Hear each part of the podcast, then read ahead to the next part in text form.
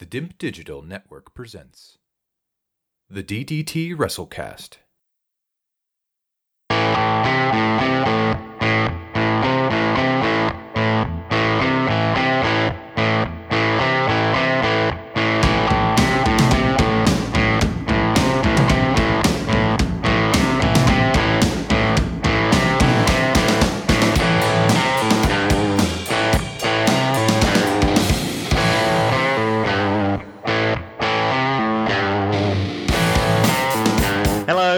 Here from the DIMP Digital Network.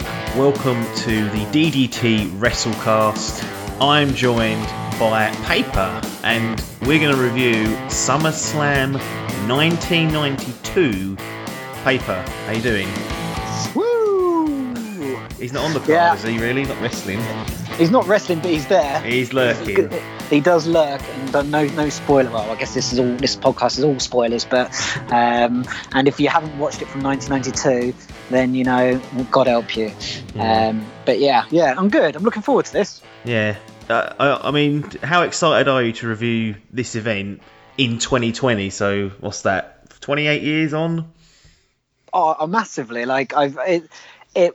It was the event that introduced me to wrestling. I think I mentioned on another podcast we've done, but it was the big thing that sort of opened my eyes to that then WWF or wrestling as a pro wrestling as a sport or entertainment. And and I've dipped in and out over the years in my love and watch of wrestling. But yeah, this is the card or the event that kicked all that off. Yeah, what is that? What made you pick this? Is because I kind of let you pick the first episode, because I've watched all of these quite recently, and I thought, well, if Paper's up for doing it, I'll at least let him start off a pick of what events we could possibly cover, and then I think we may be doing something at the end where we present four options and there'll be a poll going out for the audience to decide. But 92, what's the reason behind that, other than perhaps it's the one that kicked it off for you, or is that just it? There's a load of things. There was I hadn't gone back to 92 in such a long time, and I knew a bunch of the results, but how they happened, how they got there, was still just a bit vague. And I just equally, having not watched wrestling for a long period of time, and then, just recently picking it back up with AWE, all AEW, should I say? I was not an AWE, Elite Wrestling, wrong way around. Was I just wanted to go back and just think, what was it like back then in comparison to now? Because I've got that sort of fresh thing in my head, and so that was a reason for going back, I guess, as far as I can remember, to see what the difference is between then and now. I didn't want to go, because we could have easily jumped straight back into somewhere in the Attitude Era, sort of the mid to late 90s, because there's some absolutely cracking stuff around then. But I think I wanted to start at the beginning, and my journey started in SummerSlam 92. Yeah, I mean, it is interesting watching him like this, and to be honest, I'm sure we'll eventually get to some Attitude Era stuff, and you'll notice a difference between this and that, let alone between this and today, 28 years later. So it is interesting to take a quick look back. This was held in Wembley Stadium, which sounds mad these days, and I can't believe they've not come back since 92 to do something this big, to do a major event. It's been, I don't think there's much argument, it's probably the biggest wrestling event that's ever taken place on these shores. And this was the first sort of WWF pay-per-view outside of the North American continent, so they've done stuff in Canada and whatnot. But 355 fans packed into Wembley Arena. The gate was about $2.7 million was the gate, which doesn't sound a lot in these days, because that would be, multiply that by 10. But back then, it's a huge amount of money. Are you surprised they've not been back in this, with this sort of magnitude of a card? Because SummerSlam's one of their top four, along with Survivor Series, Royal Rumble, WrestleMania. There's a market, maybe not anymore, but certainly throughout the years where it's been varying in popularity, there's surely a market to do a huge event over in the UK. Yeah, I think there is room to do a pay-per-view in the UK. I guess my worry is I don't know whether they would be able to you know, get the 80,000 that they have now, mainly because, well, maybe there will be at some point in the future, but it just doesn't feel like the sales probably as much there is now, in terms of maybe like the talent and, you know, the people buying into that, as it was back then. But I'm very surprised that they haven't tried to come back to the UK and have one of the major pay-per-views, one of the top four, and try and lace it like they did with all the pomp that you get with sort of a British event rather than an American, because it's a real sort of different sell. I was actually thinking about this yesterday, and I was thinking, 92, they didn't have the internet back then, so you could pre-record, and you wouldn't get spoilers. So for them back in the States, it's a sort of I guess a no-brainer really. You could have a pay-per-view anywhere in the world and then just beam it over there afterwards. I'm not sure if they did or they did it live, but a couple of days later it aired. It's really, and so it's They couldn't get away with that now because social media would be on them. So and my worry would be if they was to hold it in the UK, you would have something that similar happened with the UFC where they had to do it at like 3:00 in the morning. And their audience is primarily a younger children, some young teens and stuff like that wouldn't be up at that time of night, and most parents probably wouldn't allow their children to do that. So I can't see it happening again. And maybe that's why they can get away with the Raw tapings and stuff like that, which I think they do on a yearly basis now.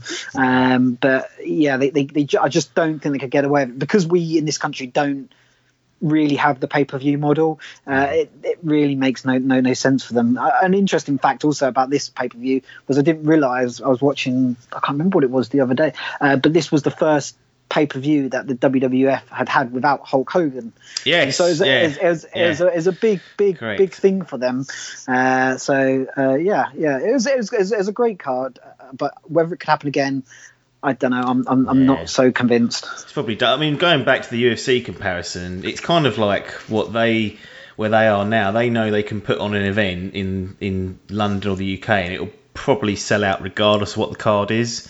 So because it comes over in not very often, I feel like it's a bit similar with WWE, although they're a little bit more active in these areas. There's such demand for it. They don't have to do the big events to grow their brand. You know, they're well established in this country. But one of the interesting things was that at the time of this event going on and taking place in Wembley, it would be the second largest recorded crowd to attend a pro wrestling event.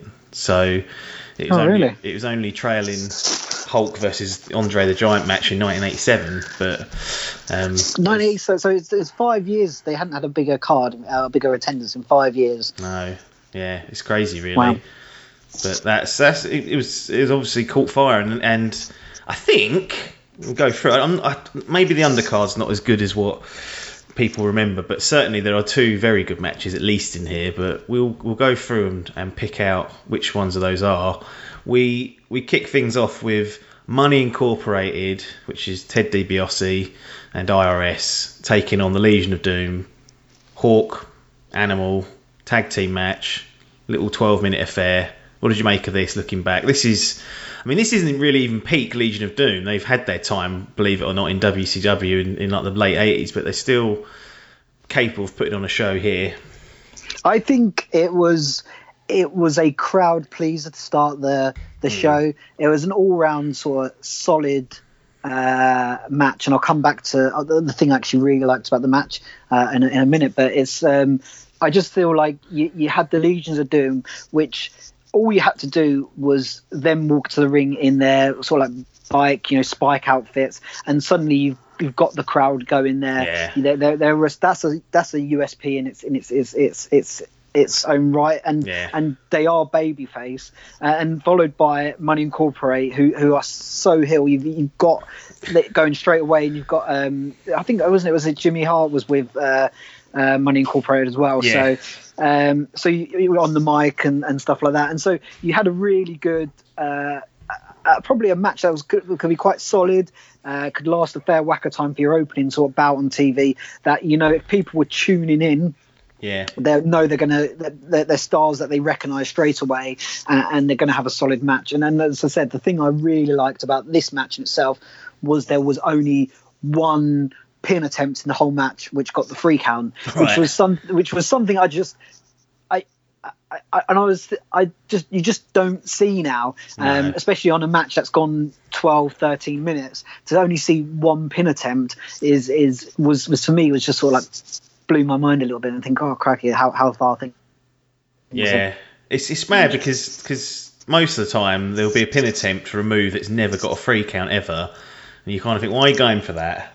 They should make the pin more about going for it once they've hit a big move, but nowadays everyone kicks out of everything, and you know, you don't know where the free count's gonna come from. But Legion of Doom go over. Ted DiBiase. When I was watching, like, I watched a cluster of older events, I kind of picked him out as someone who I hadn't seen much of in my younger days, but looking back now, I thought he was really good. I don't know if you got the impression of who, like, the worker or the biggest technician is out of the four that are in the match, but for me, Ted DiBiase is a bit of a, not underrated because he's got a great deal of respect, but for me personally, I remember watching him thinking, you know, he's actually very, very good. Yeah, no, exactly the same. He did. To be honest, I thought everyone in the match. To be honest, I thought Money Incorporated definitely carried a lot of that match. Yeah. They were the younger pairing, and they were putting over the Legions of Doom, who, as you said, were on their sort of way out a little bit.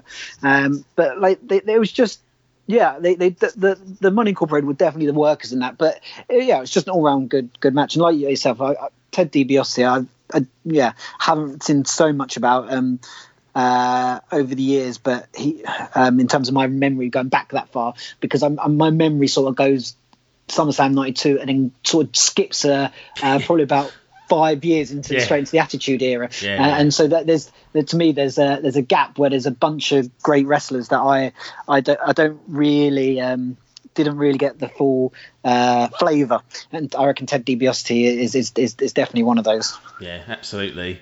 We then move on to the second match. This is a really short match.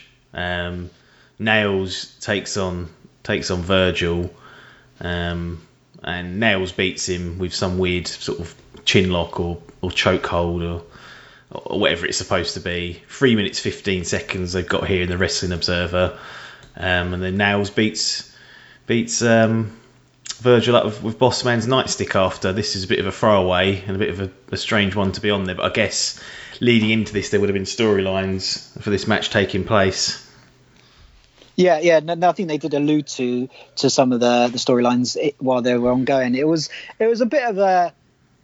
It was there as a bit of a filler. I think they had a story ongoing. They probably wanted to give it a bit of airtime and hopefully get a little bit more, see whether something they get more out of it, you know, going into the Raws or the afterwards. But yeah, it did feel like Virgil was pretty much a sacrificial lamb in that match. It didn't feel like they cared too much about having a... And don't get me wrong, the wrestlers probably did care about having a good match, but it felt like the WWF just was like, right, this is going to happen really quick, and Virgil, you're sort of the lamb to the slaughter for this one. Yeah, absolutely. We then get to see a young Shawn Michaels take on Rick the Model Martel with the gimmick that I always remembered from the tapes. It's always stuck in my mind, but they had promised Sensational Sherry that they would not hit each other in the face. So that threw up some interesting spots. What's it like looking back at someone like Shawn Michaels, who goes on to have a fantastic career, gets stopped by injury, comes back and does amazing stuff still? He's obviously a Hall of Famer and one of the greats to ever do it. What's it like seeing him in 1992 when he's much, much further down the card from where he will get to? Yeah, for me, like, even though he's that much further down the card, he's on the pay-per-view getting, I would say, probably one of the better spots on the pay-per-view, like, in comparison to some other people. And it was just interesting to see. It was sort of like, I don't know, that Heartbreak Kid character is just so iconic, and Yeah, it was really, really interesting to see him. I mean, more on the other side, I didn't remember much of Rick Martel until I went back and watched it. Yeah. And I actually, this was actually one of the things I really sort of enjoyed about SummerSlam 92 was they were clearly two characters. They were clearly playing this very obvious storyline that you couldn't hit each other in the face. They were both vying for Sherry and had all the Sherry going, who's she going to go with during the match, even though she's with like Shawn Michaels, and she was like, oh, maybe she could be with Rick Martel, and then she does the whole fainting and it was just so over dramatized, but I sort of loved it. Like I don't know why, but like you just don't get that real sort of like shit funny wrestling anymore. That it's not I say shit, it's not shit, but it's like you don't get that kind of sort of like comedy style wrestling where they're two good wrestlers but they can have a fun storyline with it, and such a way that it's a double count out, which you never see that anymore. I don't know, but I haven't seen that in a long time. And it was just AEW still haven't done a count out finish. Yeah, they haven't. Well, you know that will happen at some point because then they've got that one up their sleeve. But or establish it as a rule at least that it can happen. So you think they'll do it eventually? Yeah. Well, and the thing was, what I enjoyed was the first match was a pin. The second match I think was a submission. Yeah. The third match was suddenly that this one was the count out, and so already they've had three matches with three completely different finishes. But yeah, it was. I enjoyed it, and actually out of the stuff so far on the card, it was probably my favourite match, just purely because of the tongue-in-cheek, the Sherry fainting, and then them running after each other, getting soaked with water when she's being carried back, and it's just so sort of like trash TV. It was good fun, and so I enjoyed it. And I don't feel like any wrestler got to show what they're made of wrestling wise, but it just sort of showed both were sort of quite good workers. And obviously we all know where Shawn Michaels ended up, as you said, like Hall of Famer, one of the greatest WrestleMania fights that we've probably ever seen. And the thing is, what we know about Shawn Michaels now, and then you watch him back there where we know he is this in real life, this sort of obsessed with his career and getting himself forward and stuff like that, and you can see that looking back at this, like as even though it's a character, there's that small part of Shawn Michaels in that character as well, just out of all the stuff that's come out over the years from WWE. That is interesting, because I listened to JR's podcast, Grilling JR, and every time that Shawn Michaels comes up from the early 90s through to like the late 90s before he went off of his back, his quote is he was a giant pain in the ass. But he was a great in-ring worker. It's another one of those guys that when I was watching, I watched all the pay-per-views about 2 years back. It took me about a year to get through them all, from like 84 to 97 or 6. I can't remember where I got to now, but you see Shawn Michaels slowly filtering in, and he immediately stands out in comparison to what else is going on, as like the way he takes his bumps, the way how athletic he is, and he does a little bit of high flying and just like oozing this charisma. He really stands out, especially in this era. But I think you could show anyone this match and not tell them the era it was from, and they'll be able to guess sort of early 90s. It fits right in with sort of the wackiness that the early 90s would have bought. Yeah, that the hairstyles as well. Yeah, some of them were dreadful. Yeah, and Sean's not getting away with that one. He's had some awful haircuts over the years. Then we got a tag team title match. Now, I don't proclaim to say the Natural Disasters are the best in ring workers, but I must admit I never forgot them after seeing them on that VHS tape. Typhoon and Earthquake, not the most athletic people you'll see, but they don't half stand out against anyone else, didn't they?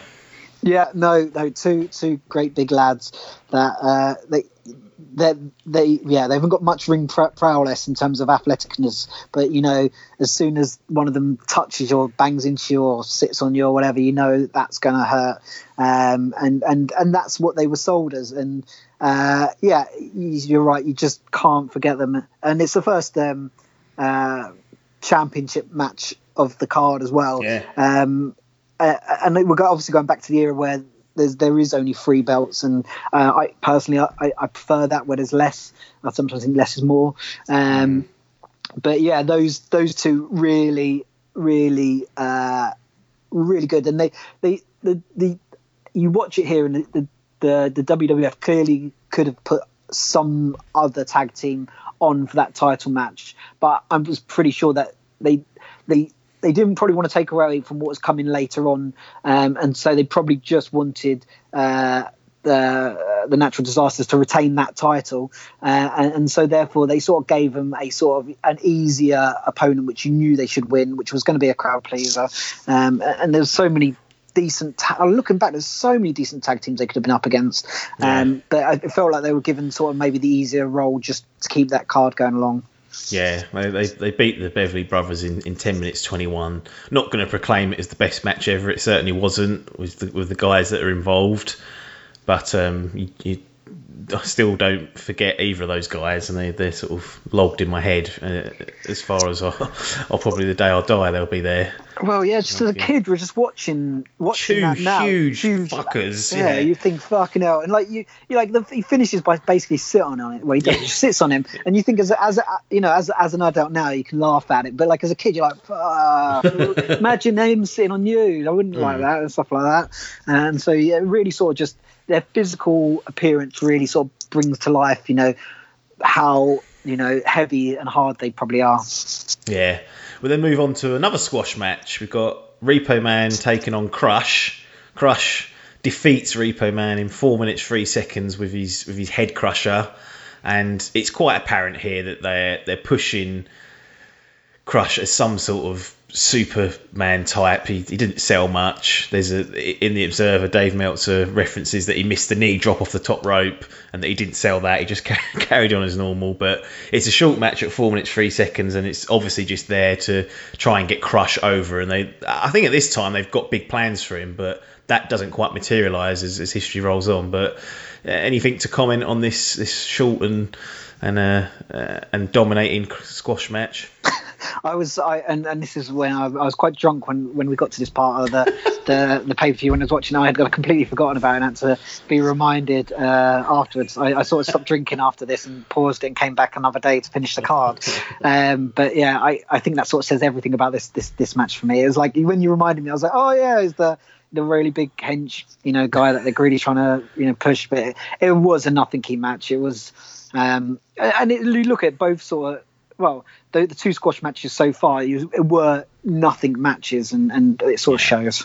Yeah, absolutely. Well, I think you chose a good place to pause, because after this, we then go straight into the WWF title match where Ultimate Warrior is taking on Randy Savage. Randy Savage is the champion at this time. And the ongoing story is, whose corner is Mr. Perfect going to be in? So you kind of know there's going to be some shenanigans at some point. But outside of that, Warrior, hugely popular, but as many people have pointed out, not the best worker in the world. Relied a lot on his charisma and his gimmick got him so ridiculously over, and people would love him. But if you actually watch his work, it's not the best. Randy Savage, on the other hand, had a great gimmick and was great in the ring, and really these two combined put on what was a pretty good match, other than I didn't like the finish too much because I liked it to be some sort of finality to it on a pay-per-view, but you can't have it all. Yeah, no, and the finish was a count out. I was thinking about this when I was after I'd watched it, and I was thinking, how do they best, because they effectively have got babyface versus babyface, and they don't want to turn any heel. They want to keep them both babyface, and there's obviously so many ways you can do that, but obviously we got to rewind and go back, and this was sort of like the days when we were first having these big pay-per-views, and they were starting to really sort of roll out, and so maybe the I guess the writing wasn't as what they might do today, but like it gave them a get out of jail card by giving the count out, and because they basically give Ultimate Warrior the win, but Savage retains the belt, so no one's technically losing. And I did feel a little bit cheated by that, if I was being honest. Like you said, when I was a little bit, thought, oh, well, that's sort of unconclusive. Yeah.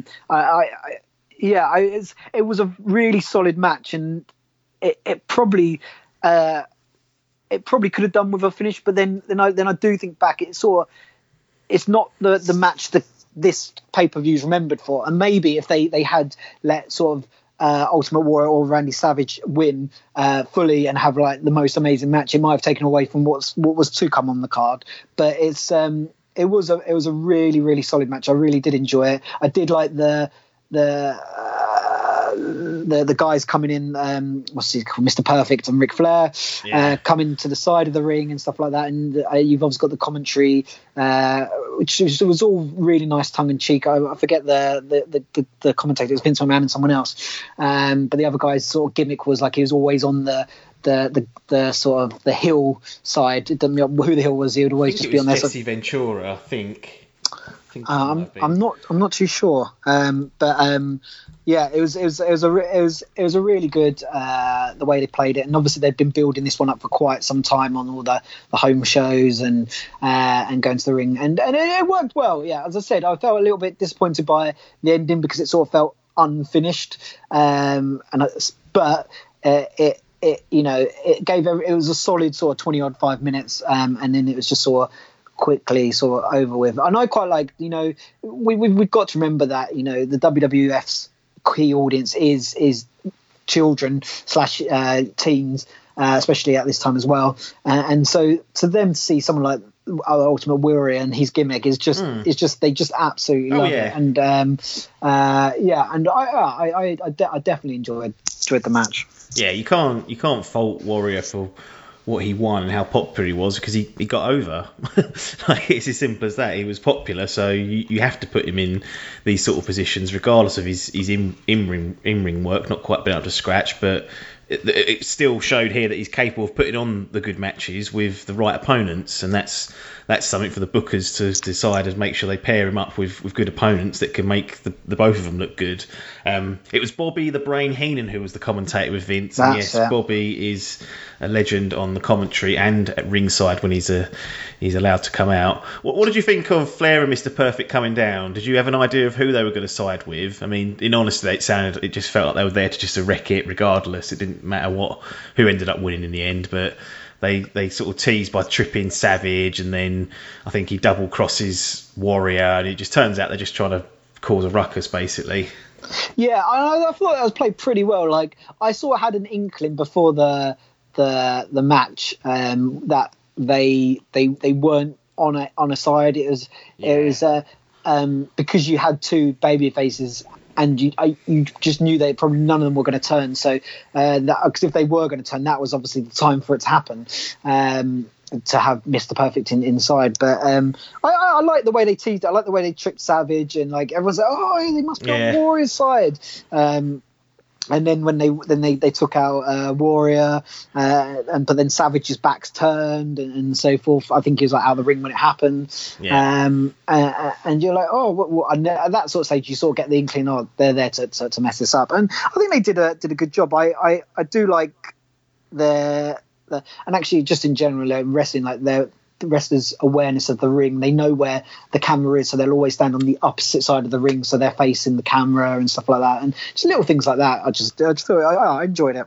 Yeah, they made sure that they didn't want to turn either of these, because Warrior grabs the belt and gives it to Randy Savage and helps him up to his feet, so they're making sure that people don't go away thinking, oh, Warrior or Savage, which one of those, but they're clearly still on the same page, other than when Flair and Mr. Perfect come down.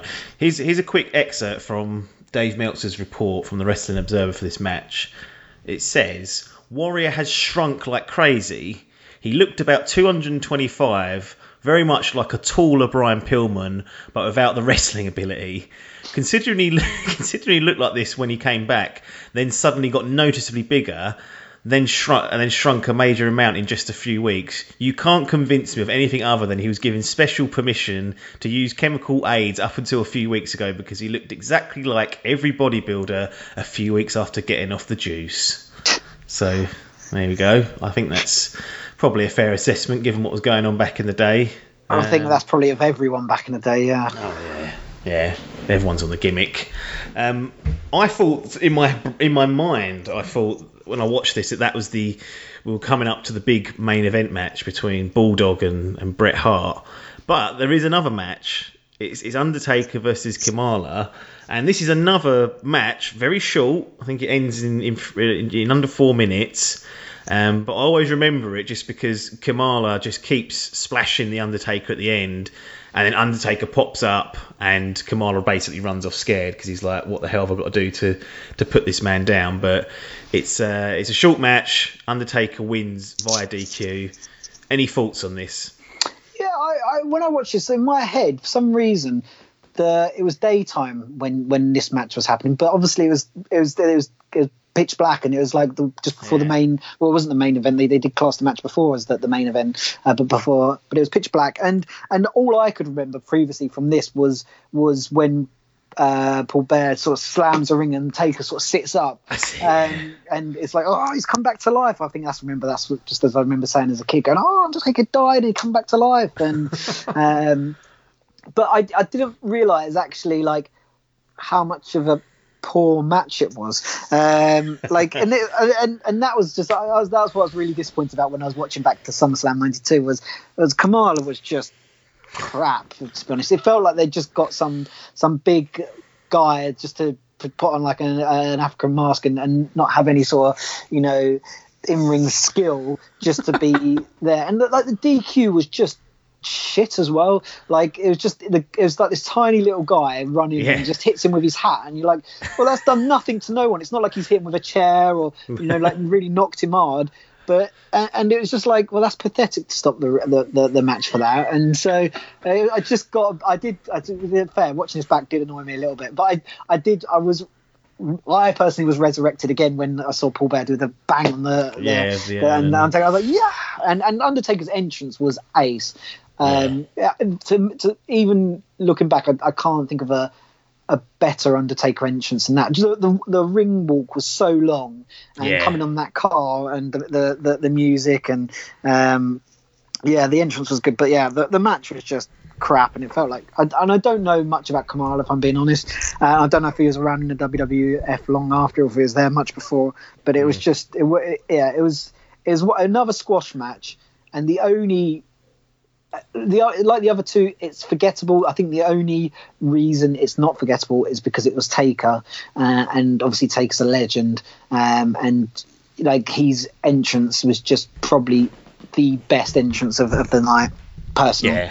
Yeah, no, I mean it's a legendary entrance, the Undertaker, so it's always good to see it, especially back in '92 where it's still like the first version of the Undertaker, so he's wearing like the black and purple, and they're very much playing and leaning heavily in towards the Undertaker gimmick at this stage because it fits in with the time period. But yeah, I mean it was a short match, terrible match in Dave Meltzer's eyes. He gave it -1 star. So me and Dave were aligned then.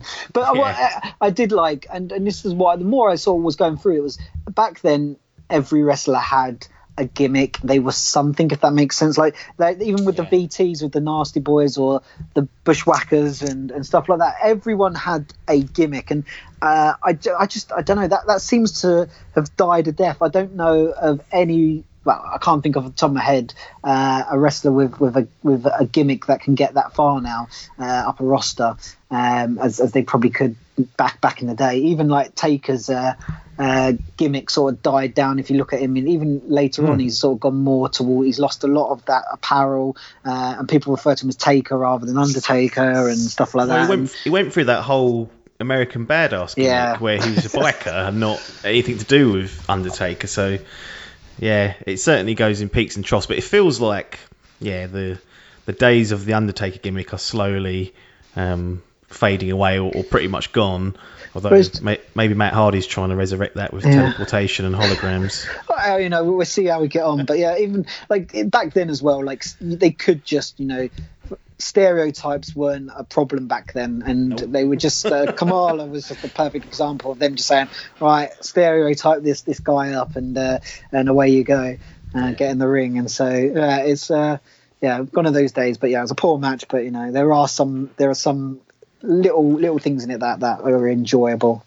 I'm not against the poor match now and again, because it's bound to happen. As long as the poor match is short and inoffensive, then I'm fine with it. So, which they did on this card. Yeah, all exactly. The poor, yeah, the three poor matches were less than 5 minutes, all of them. Yeah. Yeah, exactly. So you just got to...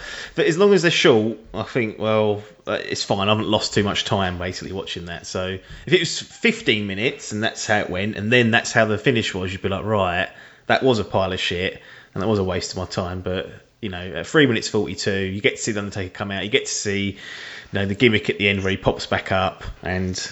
That's all the crowd really wanted at that time anyway. I don't think they cared about him seeing the Undertaker win a clean match against Kamala at the time. We then got the main event. Before that, there was the bit, one of the bits I enjoyed most from '92, which was when Rowdy Roddy Piper came out, and he was on the bagpipes between these two. And this is, I think, what I meant about, earlier about talking about, like, they could have done with the British pomp and stuff, like all that type of stuff. They don't do that anymore. But it was great to see Piper there and on the bagpipes, though I'm pretty sure he wasn't playing them. Pretty much doubt it, yeah. I thought it was, once again, it was just a really nice gimmick, and it was a really nice thing just to, between the two matches, in the build-up to... to Bulldog and Bret Hart. I just enjoyed it. I thought it was a bit of fun. Yeah. So here's a little tidbit about Roddy Piper. Roddy Piper appeared on the show playing the bagpipes. Apparently this was a favour, as there were political reasons regarding Piper getting some kind of Actors Guild card to work in the United Kingdom, as this was a simple way to go about it. There are no plans for his return at this time. So something was obviously going on behind the scenes there, which is probably why he went wrestling, and he just popped back for this. So some behind the scenes bits there, but like you said, he probably wasn't playing those bagpipes. I'd be surprised. If he is, then hats off. That's a job well done. They look fucking hard. Yeah, but it's, once again, they played to his gimmick, and in the being in the UK and bagpipes galore, Scotland and stuff like that. It was just a nice treat, I thought, between and it's the type of thing that I think wrestling can do really well. It's just the little in betweeny bits that you know can sell a show sometimes. Funny thing about Roddy Piper and what his gimmick was, he was Canadian, so he wasn't Scottish. He didn't even sound Scottish. He just wore the kilt. That's all you need to be Scottish these days. Yeah, the kilt, exactly. And you're in. He didn't even try and put on an accent. So he didn't go full hog on that gimmick, but it worked, and a great work and a great promo, which I'm hoping we'll get to see some of those in full flight at some point in the future. But Bulldog takes on Bret Hart, and it's obviously this is like an intra-family feud as well, because you've got Diana, who's Bret's sister, who's married to the Bulldog. So there's always a bit of, like, they're constantly referencing who she wants to win, her brother or her husband, all this sort of good stuff. And interestingly, this is the main event. Not surprising, considering Bulldog is part of the match. Obviously, we're in the UK here for this, so it's one of those things where they put the hometown hero on last. But it is an intercontinental title match, not a world championship match. And this is at the stage where the intercontinental belt kind of meant something before they pissed it all away. And we were talking off air about AEW and the TNT championship they've created. And he was a bit like, well, I don't need a second shitty belt. But here's an example of where the second shitty belt can actually be elevated to a decent prestige and is main event in SummerSlam. Yeah, the Intercontinental belt, I always look back with a lot of fondness. It was won by wrestlers that deserved to win it, that, you know, you just knew probably weren't going to get a push within the next sort of year or so towards the sort of main belt, because you can only have so many people around that main belt at a given time, and storylines around it. And it just, so therefore you can keep, and there are some really good wrestlers further down that roster, and you can really get them. And it does feel like it's also a nice way for a wrestler to get a step up before making it, if they want to then try and give them a push later on towards the world title. And it can get pissed up if they start giving it to people that don't deserve it, or, you know, shitty comedy crap happens with it and stuff like that, and then it sort of loses its sort of integrity. That's what's happened though in recent times with the Intercontinental Belt, and not even in recent times, for decades now. It's gone from main event in something like SummerSlam, where it's one of their top events of the year, to just being not even an opener sometimes, just being involved in stupid squash matches. Like the last time it changed hands in the WWE recently was in a 3v1 handicap match, and one of the three won it. And it's like, well, what are we doing? Really? It's so far from what they're doing here, isn't it, with the Intercontinental title?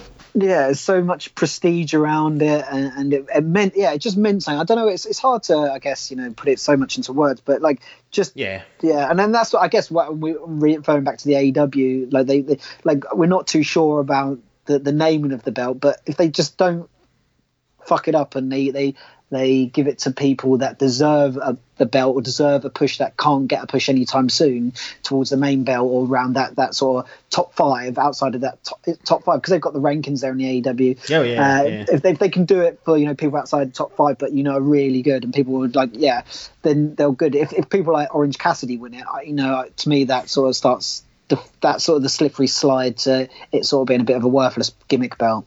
So you're hoping that someone like Colt Cabana can win it and really give the TNT Championship its prestige and put it on there with the likes of the Intercontinental title from the early 90s. If Colt Cabana wins it, I'm out of AEW. I quit. You know, there are plenty of good people, and there's plenty of young, good people that deserve it as well. Like, and we've gone well off topic here of SummerSlam, but you know, you've got you know, MJF, you've got the Codys, you've got the Darby Allins. You've probably got people like Pac who are probably going to fall out of that top five soon. That probably deserve that push, but you know, Colt Cabana can just, you know, I just don't like the gimmick. Sorry, Colt. No. But it's.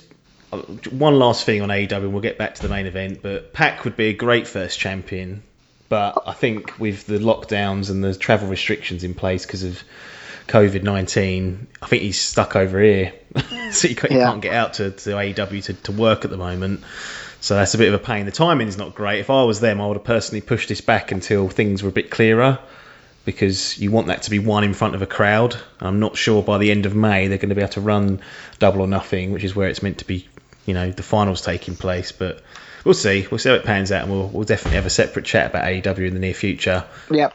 Bret Hart, Bulldog, talk to me. I mean, Bret Hart, one of the best to ever do it, and Bulldog, one of your favourites probably because he's British.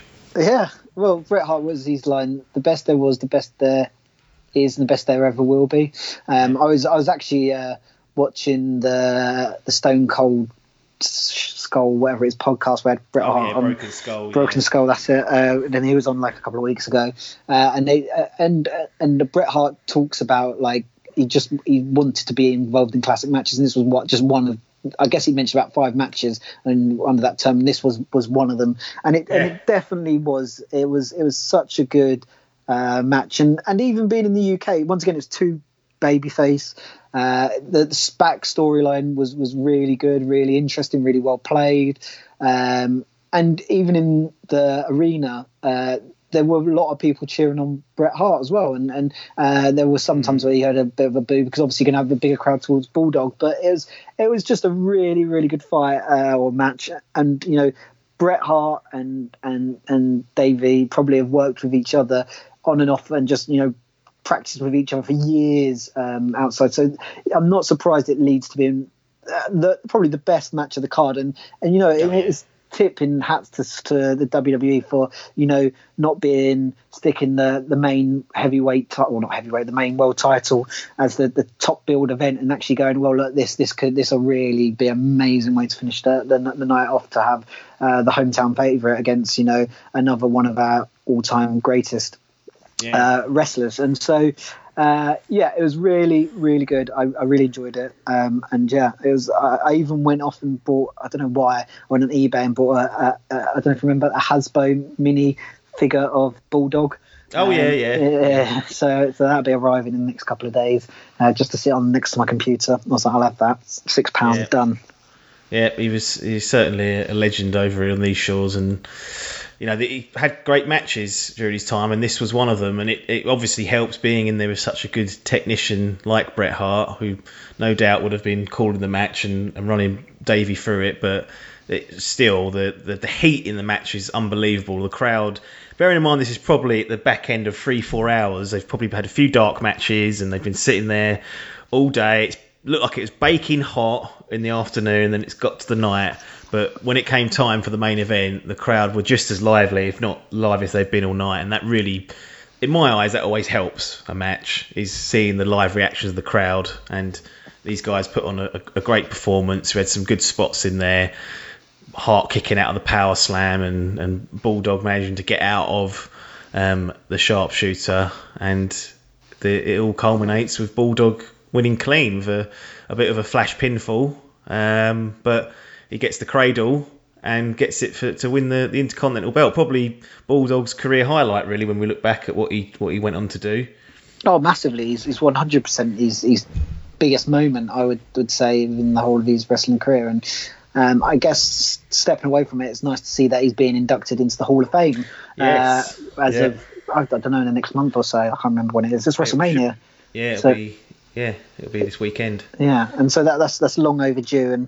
And yeah, it was just fantastic. I don't know what to say about it, apart from like it was just one of those matches that I just really enjoyed. Both seemed to work really hard. I like the way that they played it. Like Bret Hart was the better wrestler, and they played it to that. They told the story that, you know, Bret Hart was getting over most of that match, and you thought, well, it's only going to be a matter of time. There was lots of kick out, lots of heart, and then I like the fact that, you know, Bulldog won it sort of not sneakily, but, you know, quickly rolled up and turned it an offense in, from defense into offense, and and just won it quickly there. And I just thought that sort of told a nice story to say, hey, Bret Hart probably the better wrestler, but, you know, on the day, Bulldog toughed it out, and just pulled it out of the hat right at the end there.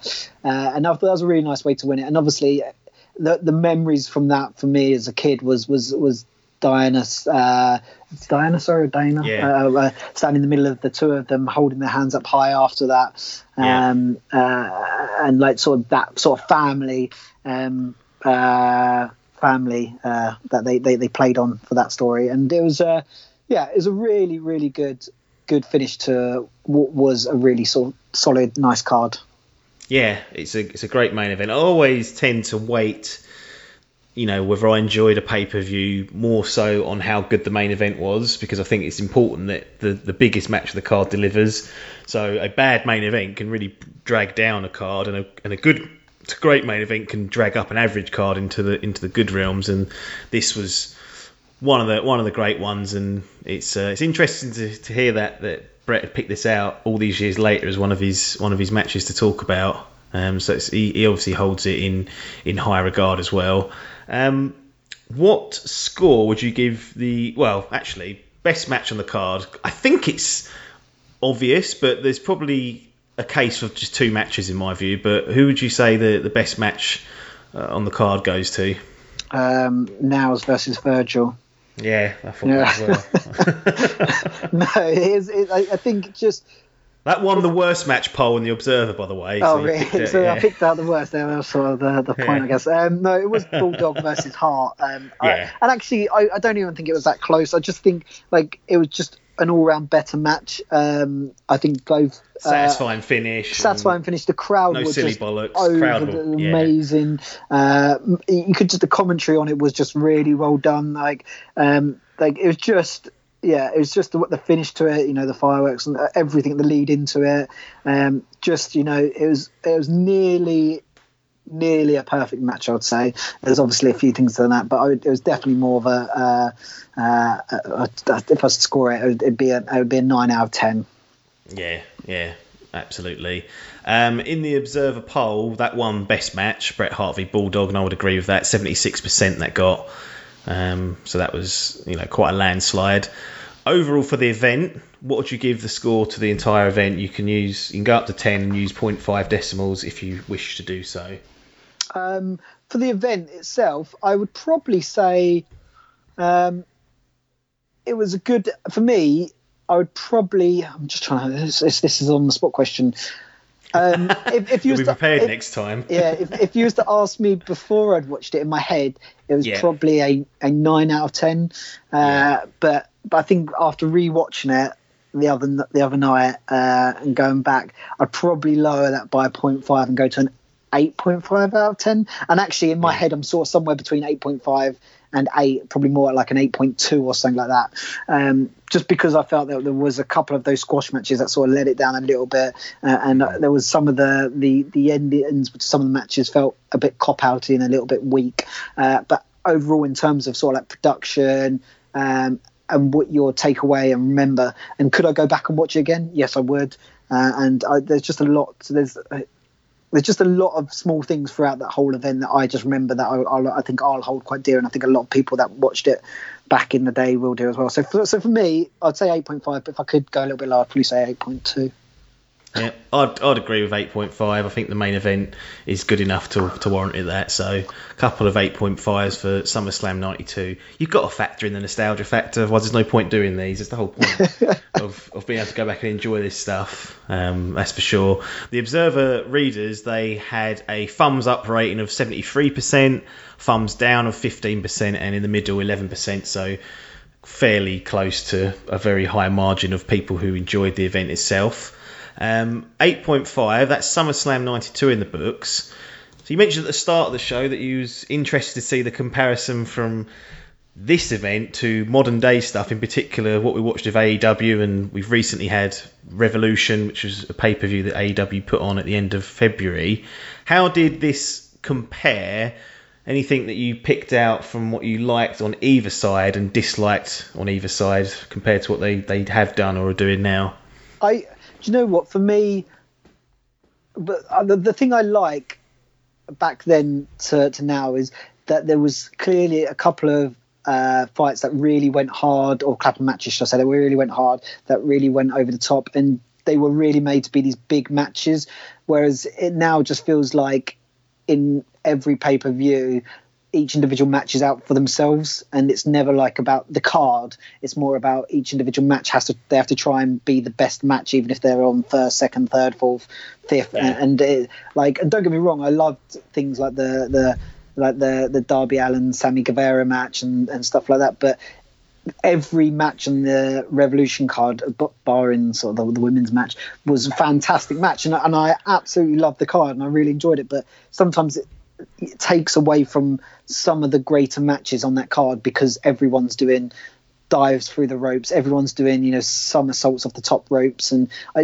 like them just to calm it down a bit, maybe in some of those early matches, and say, hey, let's give it to the guys that might be on. We want to highlight this match and the main event or something like that. So I'd like a bit more of that, and just less kickouts and stuff like that. But equally, I do enjoy some of these top rope, high devil daring things that the Hardy Brothers brought into effect with when they came into the WWF, and they that's changed the game, and it's just it's a different ball game now. I don't know whether 1992 wrestling could work. However, you only have to look at MJF to think, well, he gets a lot of his influence from the 80s, the early 90s type wrestling, and he's doing quite well. So maybe some other people should take a look at that and think, well, maybe let's try and see if we can bring back some of this early 90s, late 80s style of wrestling and see where they can get them.